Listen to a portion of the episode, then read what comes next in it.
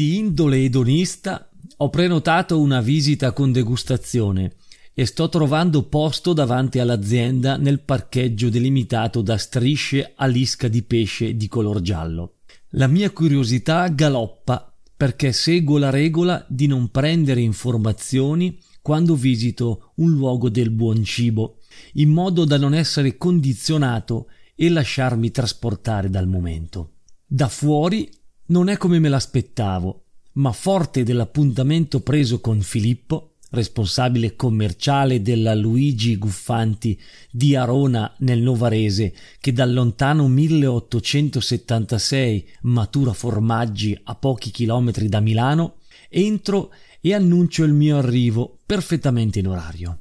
All'ingresso mi trovo tipo in un negozio di formaggi con tutto intorno varie specialità culinarie che ti viene già fame. In realtà sono in un allevamento di formaggi, un posto raro e per palati fini. Il formaggio può costare anche 300 euro al chilogrammo. Grazie ai rapporti diretti con gli allevatori, la Guffanti riceve i formaggi e ne segue la stagionatura in cantina a temperatura e umidità controllate. Qui entra in scena l'esperienza che permette di dare vita a delle vere prelibatezze che gli amanti del buon formaggio dovrebbero provare almeno una volta nella vita. Il bello inizia quando Filippo infila una giacca a vento e dopo essersi sincerato che anche io fossi coperto, mi invita a sorpassare una porta di vetro e a scendere alcuni gradini. Si sente l'umidità, la temperatura e il profumo da cantina che fanno da preludio a quello che mi si sta spalancando davanti agli occhi. Formaggi che scendono dal soffitto, scaffali pieni di piccole forme che trasudano bontà, muffe nobili a garantirne la genuinità, custoditi come fossero tesori preziosi. Si apre un'altra porta e mi trovo immerso in una cantina dal soffitto a forma di volta, con temperatura e umidità controllate, piena zeppa di scaffali stracolmi di formaggi di ogni grandezza. Mi colpiscono le ricotte con la muffa che stanno spurgando e dei caciocavalli appesi a forme giganti che mi ricordano delle enormi gocce dall'aria imponente.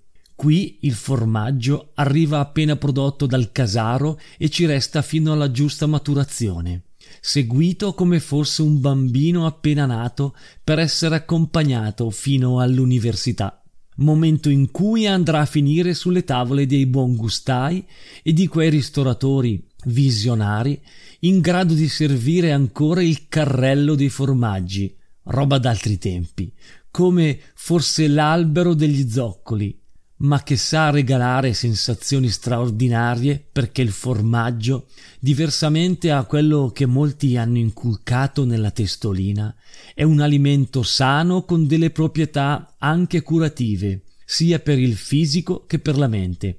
Il segreto sta nel trovarlo di alta qualità, senza esagerare. Sarà quindi digeribile, in grado di portare i principi attivi di cui il nostro corpo necessita per una vita sana. Lo stesso vale per il burro, bistrattato e svilito da produzioni di massa in nome del prezzo basso e del finto mangiare sano. Ma qui si aprirebbe un altro discorso che magari approfondirò quando vi parlerò di Philippe Lavalier, grande cultore di questo alimento. Mentre il buon Filippo mi guida fra gli scaffali, la mia testa gira come quando da piccolo appeso sul seggiolino di una giostra con le gambe a penzoloni nel vuoto, beneficiavo di quella sensazione che si prova nel resistere alla forza di gravità che ti vorrebbe schiantare al suolo, sentendoti per qualche istante un uccello leggerissimo. Ogni formaggio, oltre 300, ha una storia che andrebbe raccontata nei minimi particolari. Filippo sa raccontarli con piglio di chi si è fatto esperienza accompagnato dall'ingrediente primordiale che si chiama passione. Solo con quella puoi valorizzare tutto il lavoro che c'è dietro alla lavorazione del formaggio, partendo dai rapporti con i contadini che si occupano di allevare le bestie, per ricordarci che solo con un buon latte si può fare un ottimo formaggio. Poi servono i guffanti.